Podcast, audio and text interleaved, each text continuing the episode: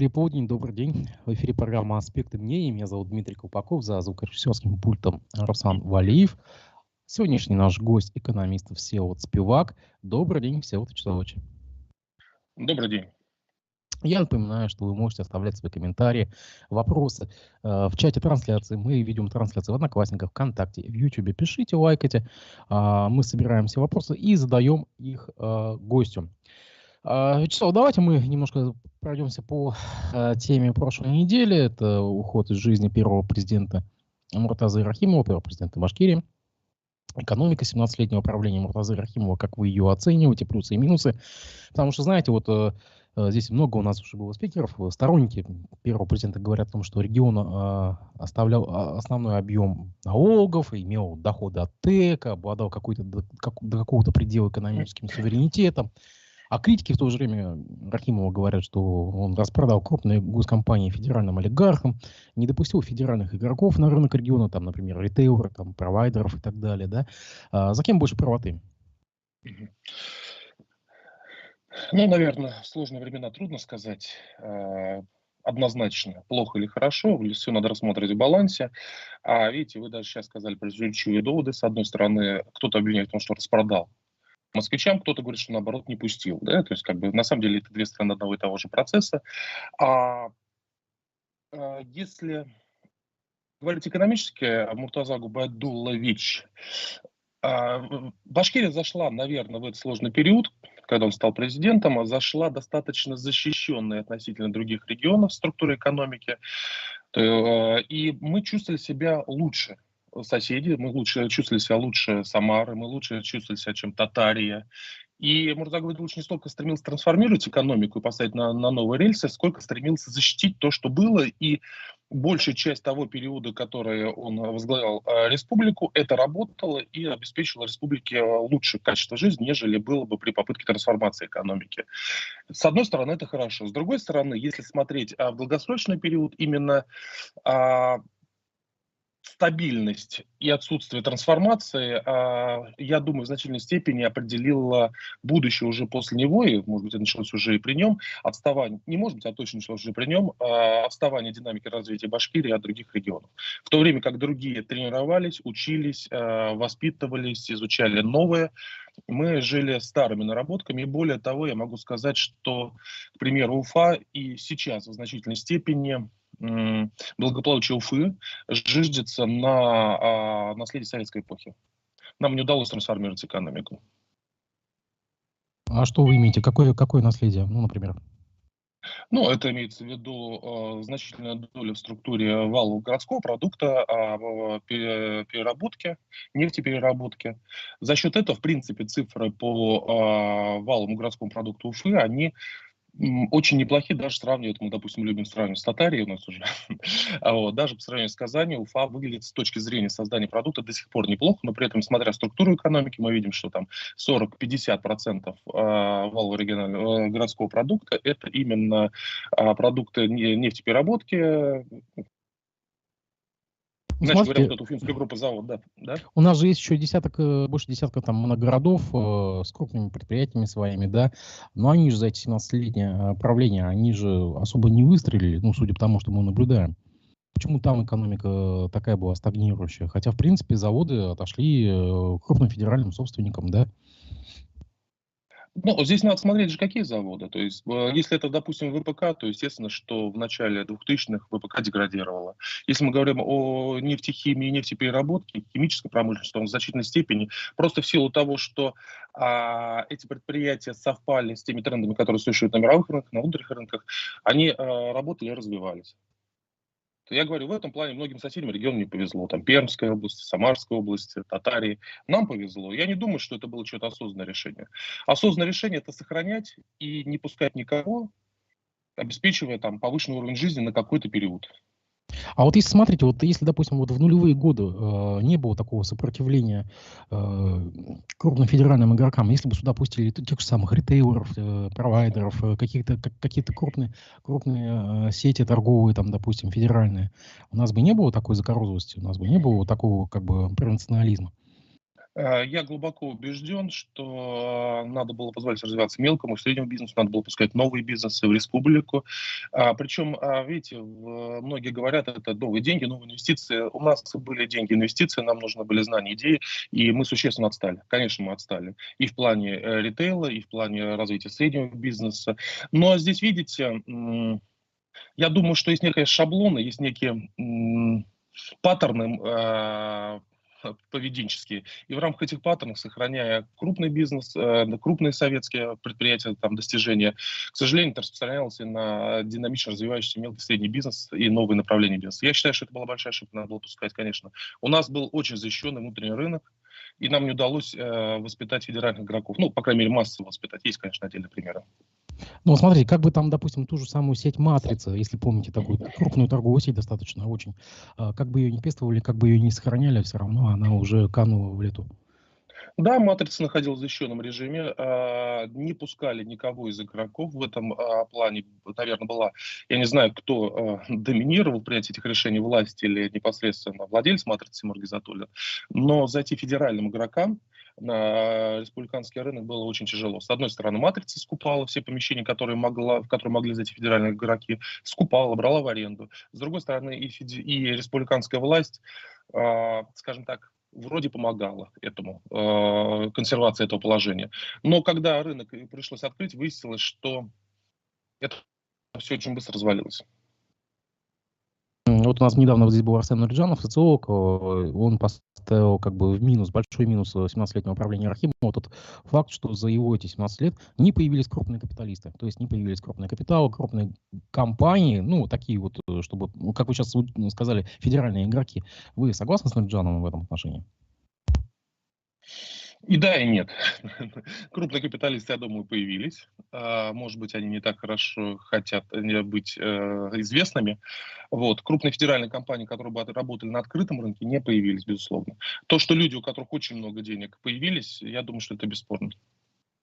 Ну а каких мы можем крупных игроков сейчас назвать, которые остались с э, храхимовских времен и буквально выжили? Ну, на ум сразу там приходит Уфанет, действительно, хотя какого года он образовался, я уже не помню.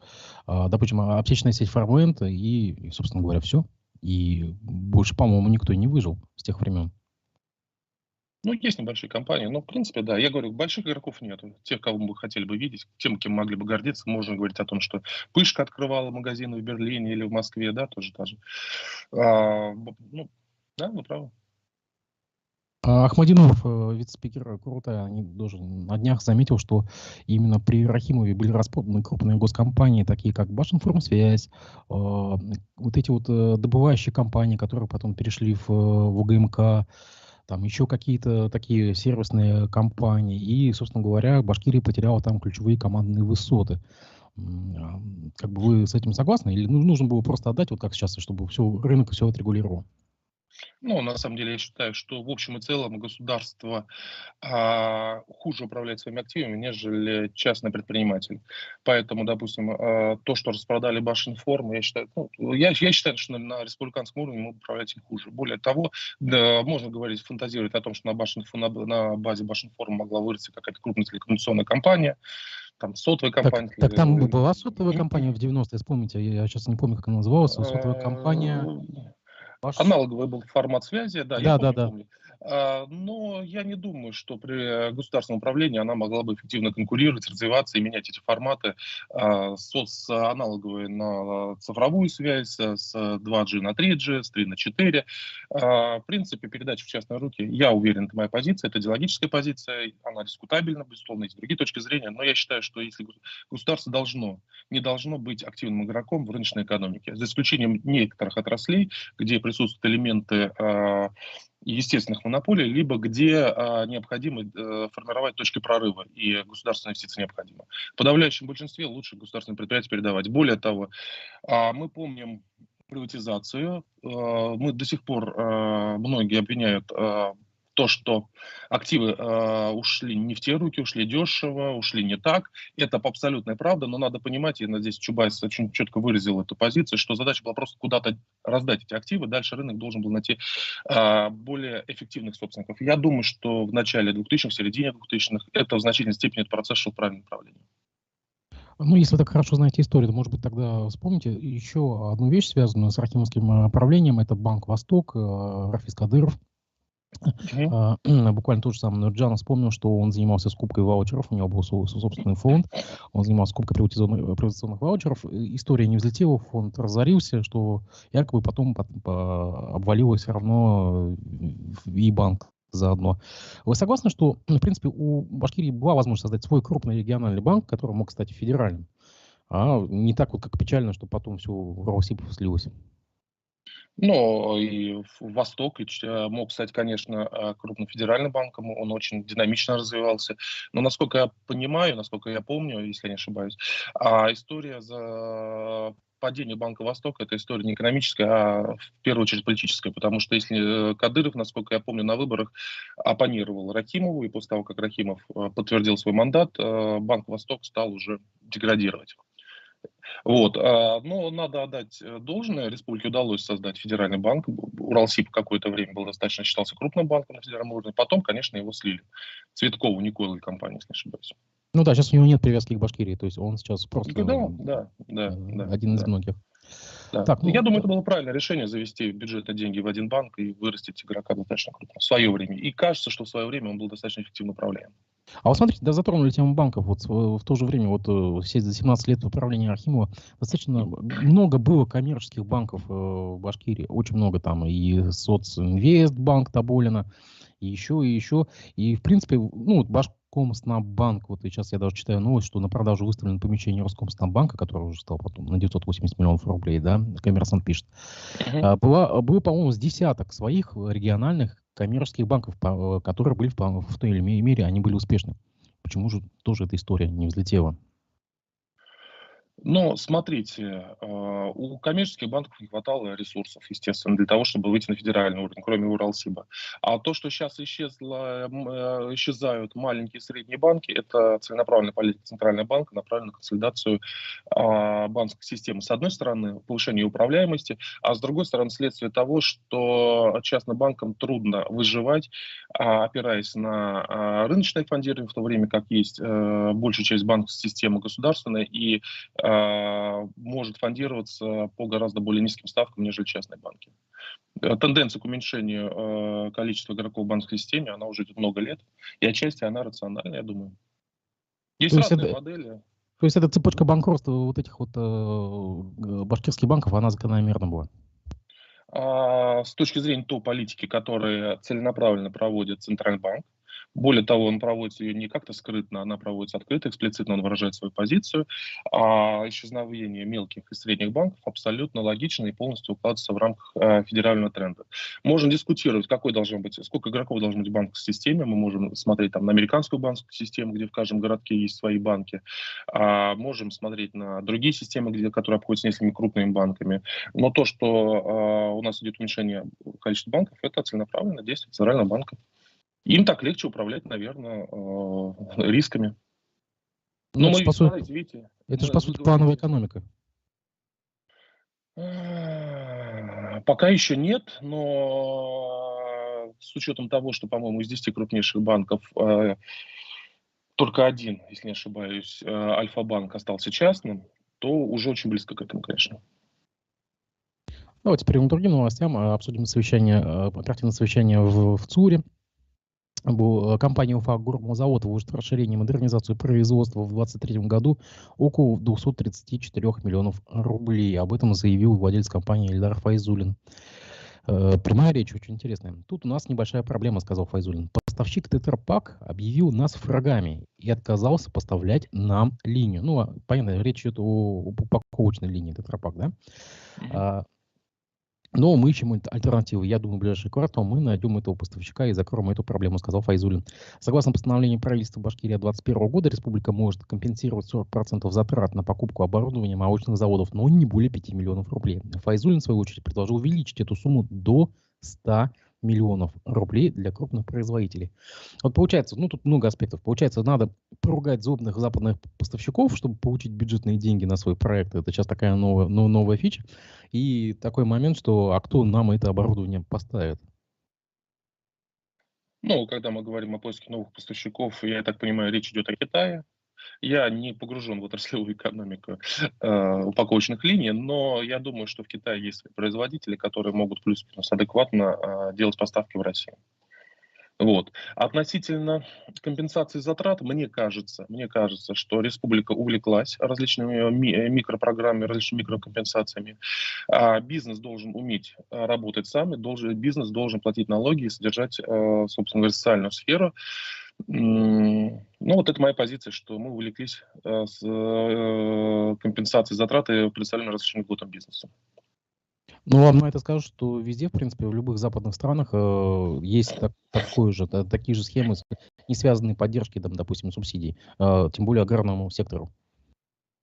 Надо понимать, когда мы называем аграрный сектор, если мы говорим, допустим, какие западные страны, Опять-таки, потому что логика субсидий в разных странах, она разная. Допустим, если мы говорим о Соединенных Штатах, на которые сейчас ссылаемся, аграрный сектор в этой стране занимает 0,9% ВВП, при том, что э, в, на селе живет у них там 3-4% населения, могу немножко ошибаться. И представление субсидий аграрному сектору связано с тем, что нарезка избирательных округов у них отстает от э, миграции населения и от э, развития экономики. То есть, по большому счету, а голос на селе у них стоит несколько раз дороже с точки зрения голосования, нежели голос в городе где-нибудь. Поэтому субсидирование сельского хозяйства – это политическая история, это самый простой дешевый способ помочь избирателям получить голоса на Западе. И очень недорогой. А если мы говорим о, допустим, сельском хозяйстве в Европе, то это скорее э, не развитие экономики, это сохранение части культуры, если мы говорим там, так, Франция, и не социальная поддержка граждан. Это не, тоже не совсем экономическая история. В той же самой Франции там э, доля сельского хозяйства 3-4%, это считается очень высокая по э, меркам развитых стран. В Великобритании там 1-2%, около 2%. Вот. Поэтому это не попытка с точки зрения для Европы и для Америки развить свою экономику. У нас преподносит поддержка сельского хозяйства как развитие экономики. Зачитаю. Э, алло, алло, я вас не слышу. Вячеслав. Алло, я слышу вас. Все, все, да, да, все есть. Всеволод. Э, да, Всеволод. Смотрите, нам тут пишут э, вопросы, даже не вопросы, а такие реплики э, в чате. А, пользователь Марат э, пишет, сейчас начался медленный застой экономики, как в 80-е годы в СССР. Если сравнить, э, ну, прав наш комментатор или нет? А, скажем так, я думаю, что, строго говоря, не прав.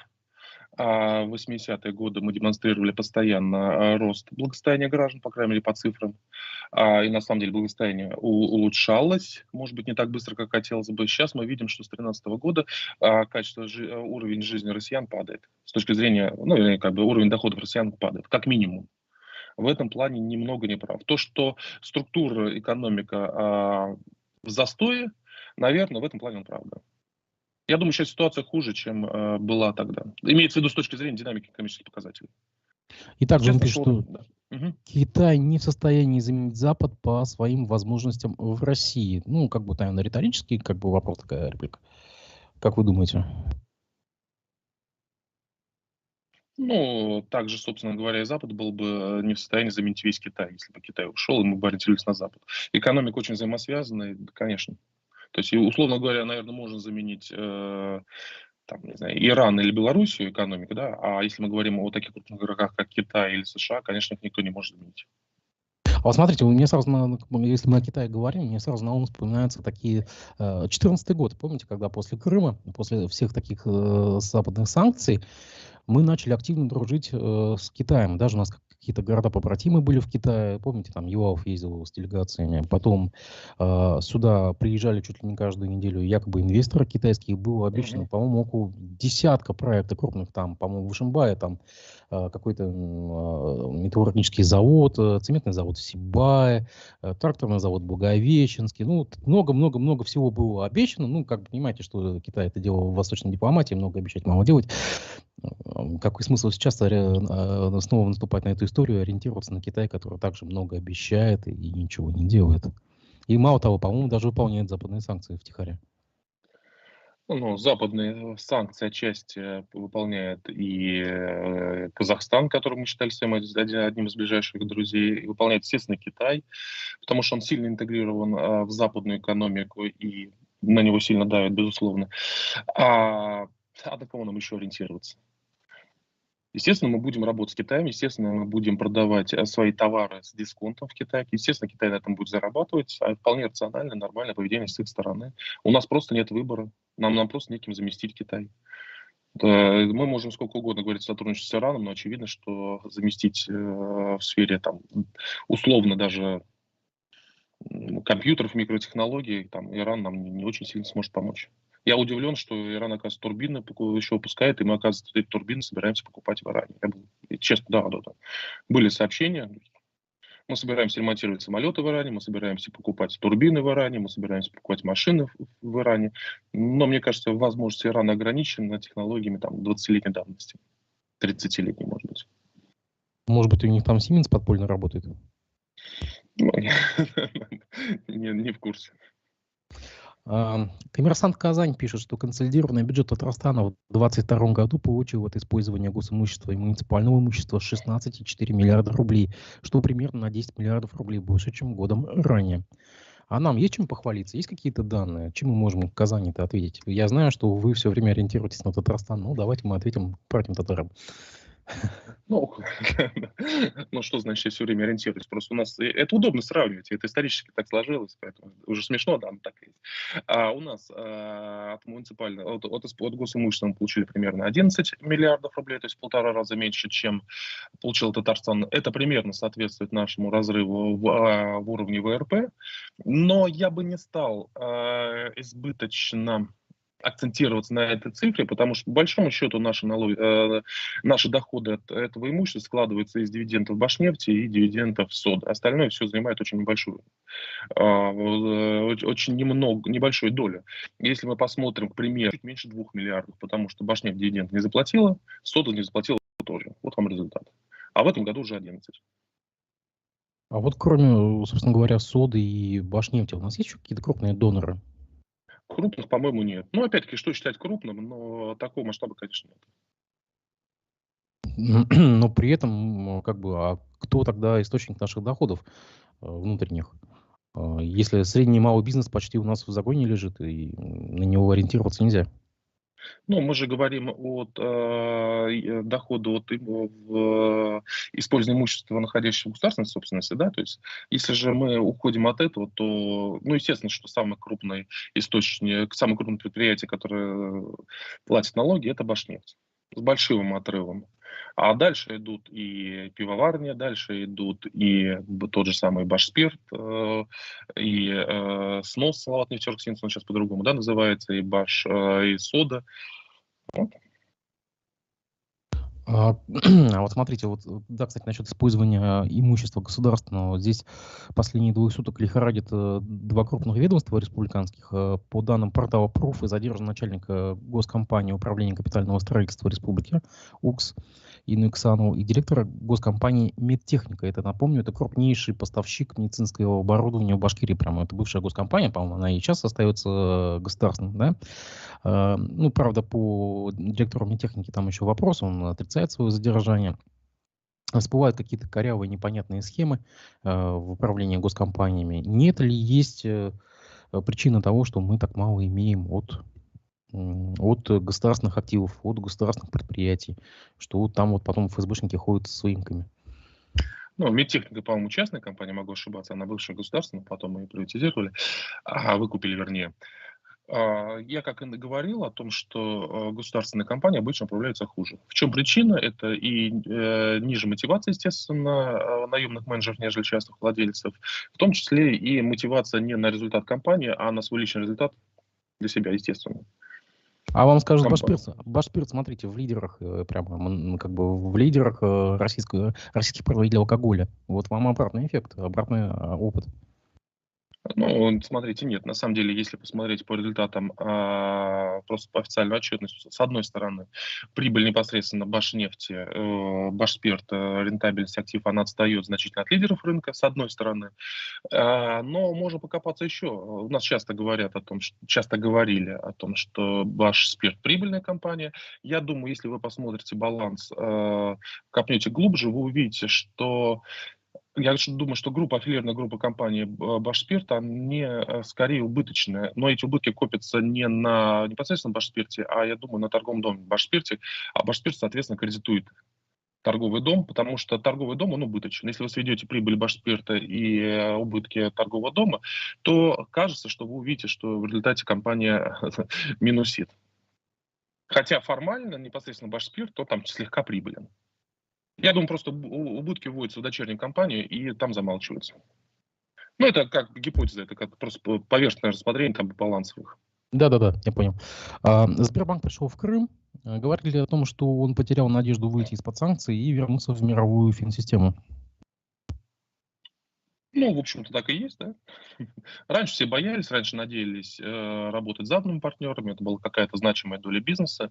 Сейчас, ну, объективно, у них в ближайшее время таких надежд, наверное, нету. То есть в ближайшие годы, там не год, а там 3, 4, 5 лет, и вы, смысла уже просто отстраняться от Крыма нету. И политически, и экономически. Ну, экономически там на самом деле небольшая история, но тем не менее просто никакого смысла нету воздерживаться от захода в Крым.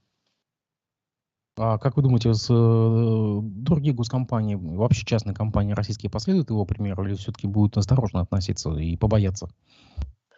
Ну, если на компанию наложены э, блокирующие санкции, то им терять нечего, они вполне могут работать с Крымом, если в этом есть экономические, э, экономическая составляющая. Если компания находится под каким-либо режимом мягких санкций, либо в принципе не под санкциями, то, конечно, они не будут заходить в Крым. Ну, это, по сути, говорит об, о, окукливании нашей экономики, то есть о самоизоляции. То есть мы, по сути, уходим действительно, как наш комментатор говорил, вот в эти 80-е годы. Мы, собственно говоря, сами себе будем сейчас вариться. А, опять-таки, в 80-е годы мы успешно э, работали, с, поставляли газ в Европу. Uh, несмотря на наши политические противоречия, там на прокси войны, условно говоря, там в Афганистане, uh, это не мешало экономическому сотрудничеству. У нас присутствовали зарубежные бренды, все-таки, да, то есть у нас продавали Кока-Колу, в отличие от 80-х, сейчас ее нету. Вот. Uh, ну, может, Нет, она, она есть, извините, она есть, она из Ирана, правда. Ну, это уже не так, как Кока-Кола. Она и в, и в Иране тоже ее нету. Другое вопрос, что они свои бренды какие-то развивают. Может быть, этикетки похожи, но чисто Кока-Кола нету. В Советском Союзе Кока-Кола была. А в Советском Союзе мы сотрудничали с Финляндией мы, тесно. Финны строили те же самые газовые компрессорные станции. То есть сейчас нам никто не хочет ничего строить, и более того, бросает уже то, что строили, разрывают контракты. В 80-х годах а, в экономическом плане мы никакие, ну, были, конечно, там поправка э, определенные санкции страны Америки, но, тем не менее, возможности для экономического сотрудничества были на порядок шире, чем сейчас.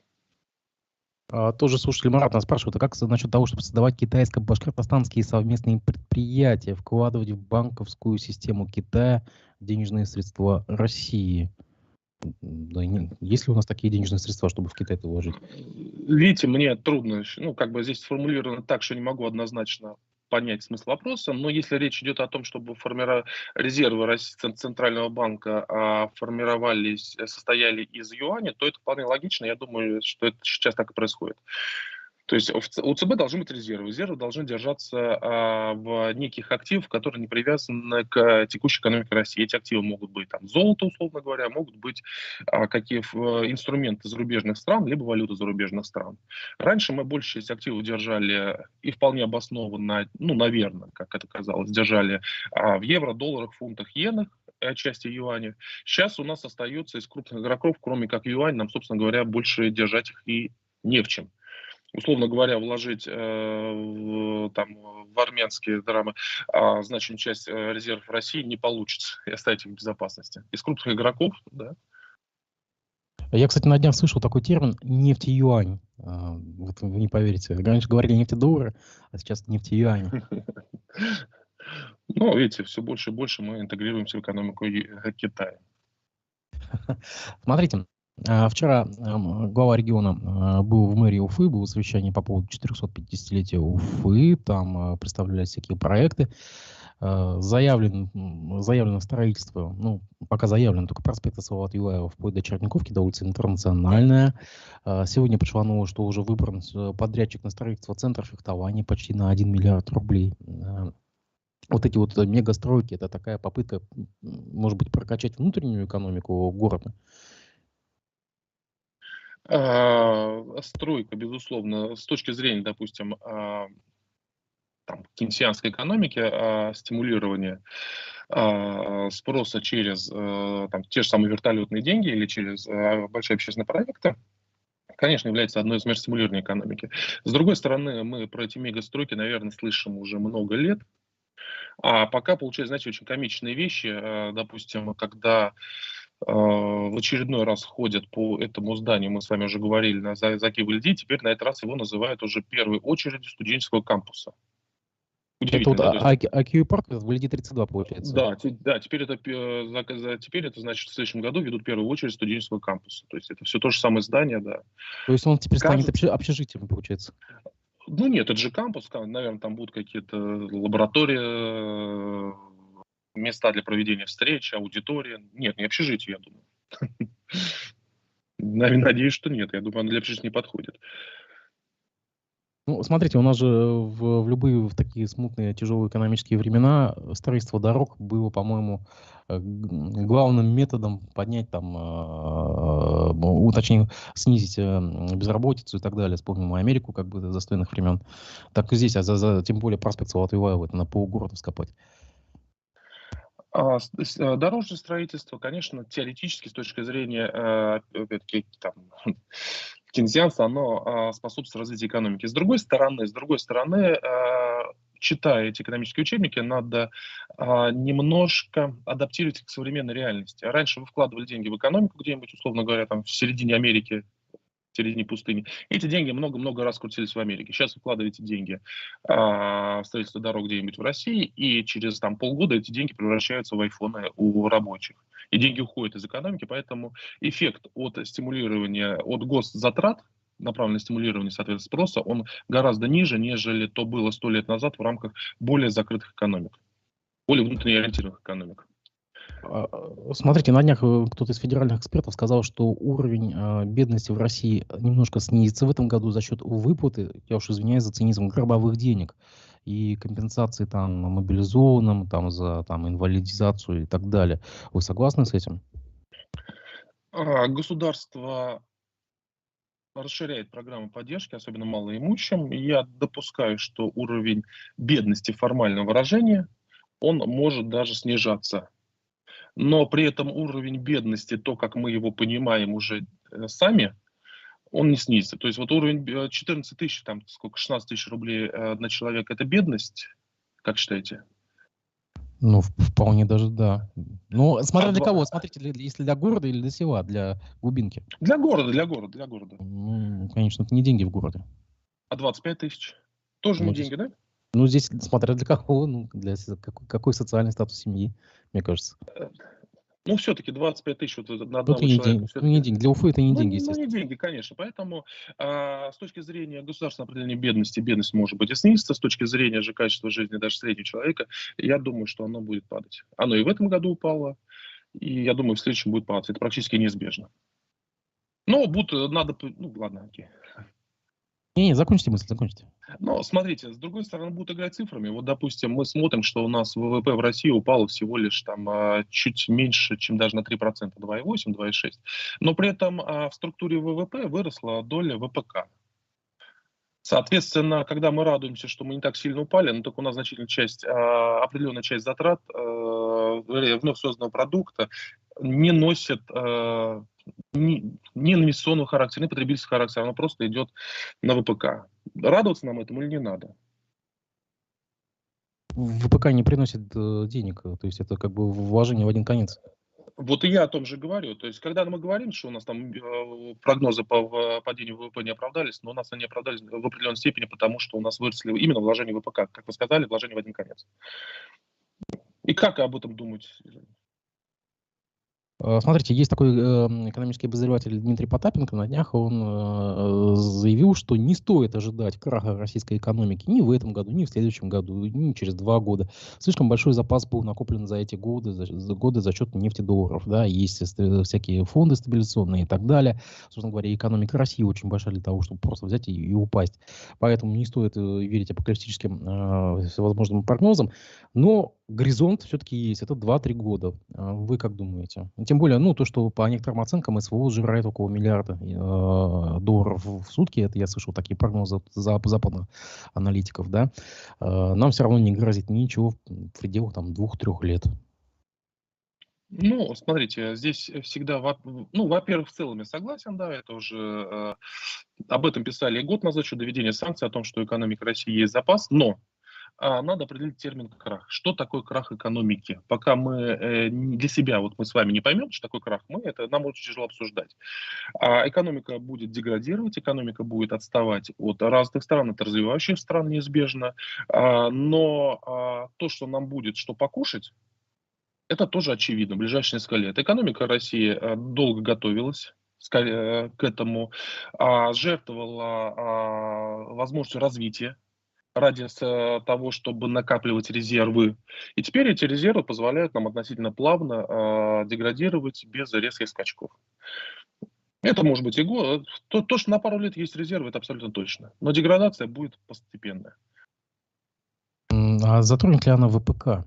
А вот, э, допустим, я в Инор сейчас нахожусь здесь у МПО, но он же напичкан абсолютно импортными, там, иностранными а, станками, оборудованием где для них теперь э, запчасти, комплектующие, расходники брать? Ну, что значит затронет? Затронет, конечно. Во-первых, сейчас точно есть спрос на ВПК, да, и, соответственно, ВПК в этом контексте будет развиваться. Но будут, развив... будут значит, работать не на станках с ЧПУ, будут работать на станках без ЧПУ. В общем-то, что значит затронуть? То, что запчастями станет сложнее, тоже очевидно. То, что будут пытаться их откуда-то возить, тоже очевидно. То, что а, будет а, деградировать производство и будет смещаться, а, будет упасть его производительность, тоже очевидно. Но то, что он не остановится, не остановится. Понятно. А, давайте немножко о ЖКХ поговорим. Не, не, не просто бьет в глаза э, состояние жилищно-коммунального хозяйства именно этой зимой. Это и пригородные поселки, которые лихорадят от постоянного отключения электроэнергии, там, Нагаева, Женина, Зелена, там буквально весь Октябрьский район с, э, чуть ли не каждые там двое суток отключаются, включаются. А, что-то там горит. Э, сейчас начали сыпаться в водопроводы. Тут в Черниковке буквально пару суток назад э, водовод крупный а, замерз. Да. А, теперь в Бирске сегодня сообщается, что какой-то водовод вышел из строя. Говорит ли это о деградации жилищно-коммунального сектора Башкирии? И почему, собственно говоря, нам монополии все это время, все эти годы говорили, что у них мощные инвестпрограммы, э, повышали тарифы. Вспомните, там на воду там в Уфе сколько раз повышали тарифы, да? А на деле все это вот, э, вот так вот. А куда тогда деньги делись? Ну, смотрите, если мы говорим об авариях на электросетевом комплексе, то э, я бы, наверное, не стал совсем негативно оценивать то, что произошло. Потому что при температуре 37 градусов и с учетом того, что большинство людей, вернее, не большинство людей, а определенная часть людей отапливали свои, свои жилье с помощью электричества, а, вот эти самые низ температуры, я думаю, что прошли достаточно неплохо. Более того, скажу, я не думаю, что, э, я думаю, что подавляющее большинство стран мира при таких бы аномально низких температурах э, энергохозяйство бы тоже не выдержало. Вот. В принципе, каких-то катастроф не произошло. Конечно, я сейчас говорю, когда сидя в тепле и хорошо, когда у меня в 3.30 отключили электричество, ну, к чести сказать, через час включили, а, я в определенной степени начал нервничать. Но надо понимать, что это нормальные холода. Надо понимать, что люди э, отказывают, э, люди значит, переходят на электрический обогрев, что тоже не совсем, наверное, правильно. Естественно, что энергосистема не успевает так быстро адаптироваться и иметь достаточно запас прочности. Мне кажется, что в принципе объективно прошли неплохо. Вот если мы говорим об авариях э, в Уфа-водоканале, они всегда были. Они, и, к сожалению, да, здесь э, все это постоянно изнашивается, изнашивается, изнашивается. Ну, даже наш вот, комментатор э, постоянно он пишет, а почему в разных частях Уфы плата за отопление разная, температура воздуха разве разная в одном городе? Ну, ну я думаю, что потому что где-то Башартес, а где-то Мупуис отапливают. Э, ну, где-то э, Башартес, где-то Мупуис, э, где-то жители следят за состоянием э, общедомового имущества, счетчиков, э, дверей, э, окон, а где-то же стоит автономная система теплоснабжения, допустим, газовые котлы или индивидуальные котельные. Соответственно, естественно, что плата сильно разнится. Я думаю, что она может кратно разниться.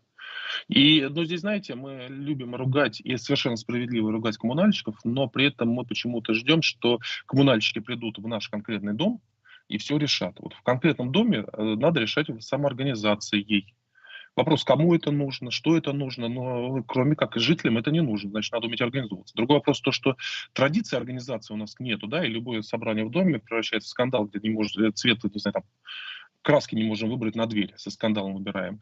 Но по большому счету, мне кажется, жители тоже должны проявлять больше активность э, в том, что касается э, поддержания общедомового имущества и отслеживания этим.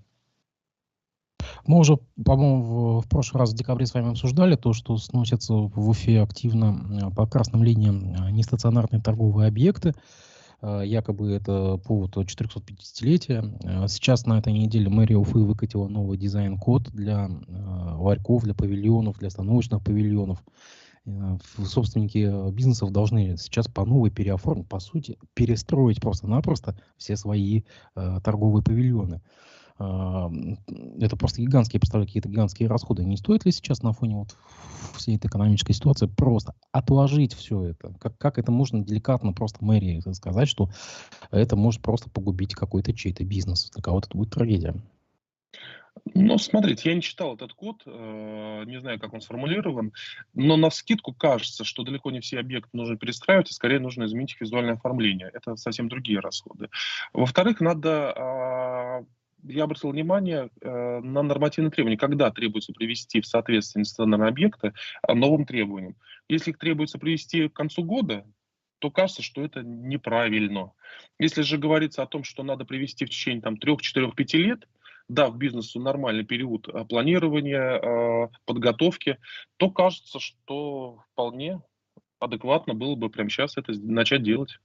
Просто этот дизайн-код, по-моему, последний раз при Ялалове обновляли, даже не при позднем Ялалове. И почти каждый мэр занимался этим дизайн-кодом. Я помню, даже у Артемия Лебедева заказывали, может быть, э, что-то такое. Э, каждый городначальник пытался что-то внести в свою в торговую сеть города, да, в свое видение его облика. Может быть, просто с этим надо как-то завязать. А, я, насколько я помню, у Артемия Лебедева заказывали, но получилось так, что наш дизайн-код как-то очень был похож на те работы, которые делал Артемий Лебедев если я не ошибаюсь. Э, это вызвало там массу шуток в сетях.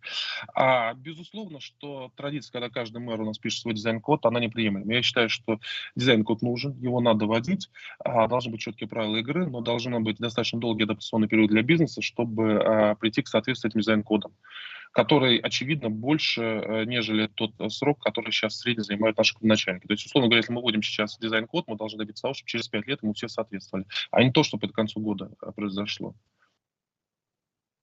И, естественно, если мы его вводим сейчас, давайте его не менять просто каждые полгода, каждый год, каждые два, каждый, и даже каждые три года.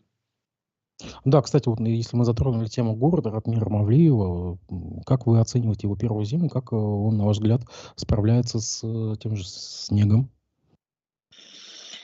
Ну, знаете, самый страшный смех, который я видел, был при Елалове, по-моему, 10-11 год. Э, по сравнению с тем, что было тогда, город сейчас выглядит достаточно адекватно. А вам не кажется, что и при Елалове это все-таки были пиар-атаки какие-то, если вспомнить там бабушку с топором, которая рубила лед и еще что-то, э, то просто у Мавлиева нет хейтеров публичных сейчас? А я лично ходил вот э, в те, э, по городу, когда публиковали бабушку с топором, и город был в ужасном состоянии. Сейчас город выглядит лучше. Ну, еще не конец зимы, поэтому, может быть, цыплят по осени считают. Э, вот. Но сейчас город выглядит лучше. Я не берусь оценивать, я просто говорю, что вот сейчас ходить и ездить удобнее, чем это было при Лавре. Не могу не прочитать эту новость. Прямо сейчас коммерсант сообщает, что вице-спикер Госдумы Кузнецова предложила направить имущество уехавших, уехавших за границу граждан на жилье детям-сиротам. Прокомментируйте, пожалуйста. Ну, вы же, вот видите, вы уже улыбнулись, даже практически смеялись. А, в принципе, я понимаю желание, а, как я не принимаю, но мне понятно, что у многих есть желание как-то отомстить людям, которые уехали, видите, власть воспринимает людей как свою собственность, зачастую ментально. И когда кто-то вдруг говорит, не-не-не, я теперь буду жить без вас, у власти вызывает некое практически религиозное отторжение вот эта позиция. И надо мстить, конечно. А с другой стороны, я не вижу, э, может быть, в силу отсутствия фантазии, юридических механизмов, которые позволили бы массово изымать э, имущество у тех, кто уехал. Их же надо идентифицировать, провести суды. И кажется, что как э, здесь главное не выйти на самих себя, правильно? Потому что среди тех, кто за границей, мы знаем, что есть многие представители, э, родственники элиты, как республики, так нашей республики, так и, собственно говоря, российской элиты. И как это отделить одного другого у них получится эффективно, я не представляю. А то, что разовые изъятия могут быть, они вполне могут быть, да, там, условно говоря, там, могут привязаться статусу на агента, еще как-то, не знаю. То есть такая Система, публи- не... публичная порка единичная получается? А, я не думаю, что она будет носить массовый характер, она будет носить выборочный характер, как средство устрашения, если это будет. А, массово я не вижу просто как просто написать. То есть у нас могут все нарушить, но надо же все равно как-то это написать. Я не, не, не вижу, как это можно написать чтобы массово лишать у всех, кто уехал. Но при этом те же депутаты и те же федеральные спикеры призывают уехавших вернуться. И даже какие-то там плюшки предлагают там айтишникам, там, отсрочки от армии и так далее.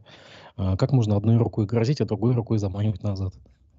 Ну, видите, здесь нам с вами надо радоваться, что а, кто-то призывает, что есть дискуссия, мы же хотим дискуссии, вот какой-то элемент дискуссии.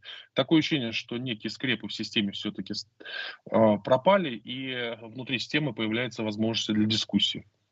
С одной стороны. Посмотрим, во что это выйдет. А, федеральная новость, э, ну, давайте все-таки ее прокомментируем. Российские компании с потенционными акционерами теперь смогут принимать корпоративные решения без учета мнений миноритариев из недружественных стран. Не рейдерский ли захват это иностранных активов? Как вам, как вам кажется? А, надо смотреть текст, но, насколько я понял из тех сообщений, которые читал СМИ, речь идет о том, что в случае, если недружественные страны самоустранились от участия в принятии корпоративных решений, то а, может решение приниматься без их участия. Это абсолютно нормально. Это абсолютно нормально, потому что предприятие должно жить, предприятие должно что-то делать, да предприятие должно принимать какие-то решения. Если э, кто-то самоустранился, то это не должно блокировать де- деятельность предприятия. У нас же такие компании в Башкирии, да, я так понимаю, не так уж и мало, на самом деле, с э, акционерами из ино- иностранных государств, из недружественных. Ну, у нас не так много, да.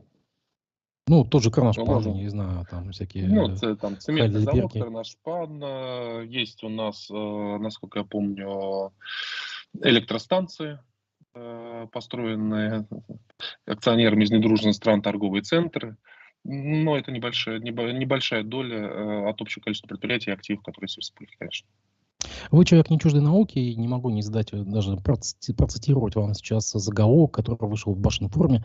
Статья интервью с э, Вадимом Захаровым, это ректор Уфимского института, института техники. Башкирского университета науки и техники, технологий, да? Да, да, да. А Сокращенно бунт. Задача Уфимского университета – формировать технологический суверенитет страны. Вот его посыл. Сможем ли мы сформировать в одиночку, почти что на их чучке, свой суверенитет э, технологический? Опять-таки вопрос определения, что мы подразумеваем под э, технологическим суверенитетом. Можем ли мы э, быть на острие прогресса в значительном э, числе областей? Конечно, нет. А можем ли мы жить так, чтобы не пользоваться западными достижениями, и это считать суверенитетом? Мы еще сто лет назад могли так жить. Поэтому вопрос определения. А так, красивые слова, мне кажется, они мало что значат. Фактически.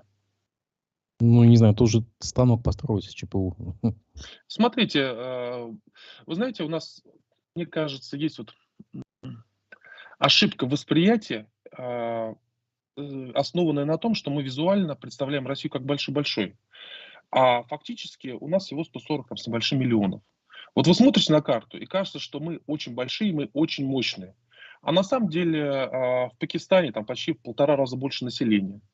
А в Бангладеш больше населения, да, то есть, вот вы сейчас даже немножко удивились, да, или нет? Ну, я не знал этого, да, действительно. Да, в Пакистане 220 или 240 миллионов, представляете? То есть, а сейчас же э, наука, э, знание рождается же не э, тем, сколько у тебя гектаров неосвоенных тайги, а как люди между собой взаимодействуют. Есть ли спрос на какую-то продукцию, чтобы развивалась экономика, мы очень маленькие. На самом деле мы очень маленькие. Нас обманывает вот это физическое наше э, размеры. То мы смотрим на карту, нам кажется, что мы очень маленькие. Просто современной экономике вы не можете на 140 миллионов нет рынка, не создает рынок, на котором можно было бы реализовывать последние достижения науки и техники. Просто рынка нету. Вот и все. То есть это невозможно просто с точки зрения вот объема внутреннего рынка. Более того, я скажу, что а, в наиболее продвинутых отраслях даже рынков континентов не хватает. Допустим, а, мы знаем, что современные чипсы производят а, только 2-3 компании в мире, и это не компании из Европы или США. Представляете, Европа и США тут на весь мир только есть рынок там для двух-трех компаний, для 10 компаний нет рынка на, во всем мире. А мы пытаемся э, говорить о том, что у нас 140 миллионов, и мы попытаемся э, во всех областях быть на острие прогресса. Это нереально, это невозможно. Да, вот вас комментируют тоже, когда мы много торгуем в убыток, но имеется в виду, по всей видимости, слушатели имеют в виду, что мы продаем, по сути, с большими дисконтами нефтегаз сейчас э, в Китае и Индию. А Если вопрос это, в чем? Ну, то, что мы торгуем много в убыток. Насколько я помню, там сейчас уже 38 цена барреля ну, 38 была зафиксирована на, на, э, в некоторых портах, насколько я понимаю, средняя цена все-таки пока повыше. А в убыток, не в убыток. Я не думаю, что в убыток, но по очень низким ценам, конечно. Вообще, на ваш взгляд... А э, у, у, у нас выбора нету, конечно.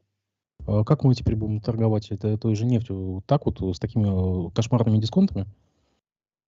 Ну, так и будем торговать, конечно. Дисконты будут э, расти, будут падать, э, будут постоянно идти процесс, договорной процесс. Э, те страны, которые ввели санкции, Европа, США, будут давить на наших покупателей, мы в ответ будем предлагать больше дисконты, потом давление будет падать, дисконты будут, или схемы будут э, отлаживать, дисконты будут сокращаться, потом опять на эти схемы, эти схемы будут привлекать внимание, дисконты опять будут расти. Но ну, в общем и целом мы будем продавать нефть с дисконтом. Но мне кажется, те дисконты, которые сейчас есть, они очень большие, то есть речь идет там, от 30 до 40 процентов процентов. А если говорить 38, это даже двукратный дисконт по отношению к э, бренду, который сейчас котируется там 82-83. Но мне кажется, что дисконт на уровне там 35-40% в общем-то может быть достаточно долгий период времени. А вы верите, что то, то, что США, вот как обещают, э, поставлять Европе газ в половину рыночной цены? Или это все-таки такое публичное политическое заявление, некоммерческое? Я не э, надо понимать, что США все-таки это страна с преимущественно рыночной экономикой. Ну, тоже с оговорками, к слову говоря. Я не думаю, что какие-либо а, а, коммерческие фирмы будут э, продавать не, а, свои энергоресурсы в два раза дешевле рынка. Я не думаю, что бюджет США будет этим фирмам компенсировать этот дисконт. Давайте на этом за финалем. Все, спасибо вам большое, что вы выделили время, вышли в эфир. Я надеюсь, что все позитивные прогнозы сбудутся, у нас все будет хорошо. Спасибо вам еще раз большое. Спасибо, Дмитрий. Спасибо, спасибо и нашим зрителям, что они задавали вопросы. Всего доброго. До свидания.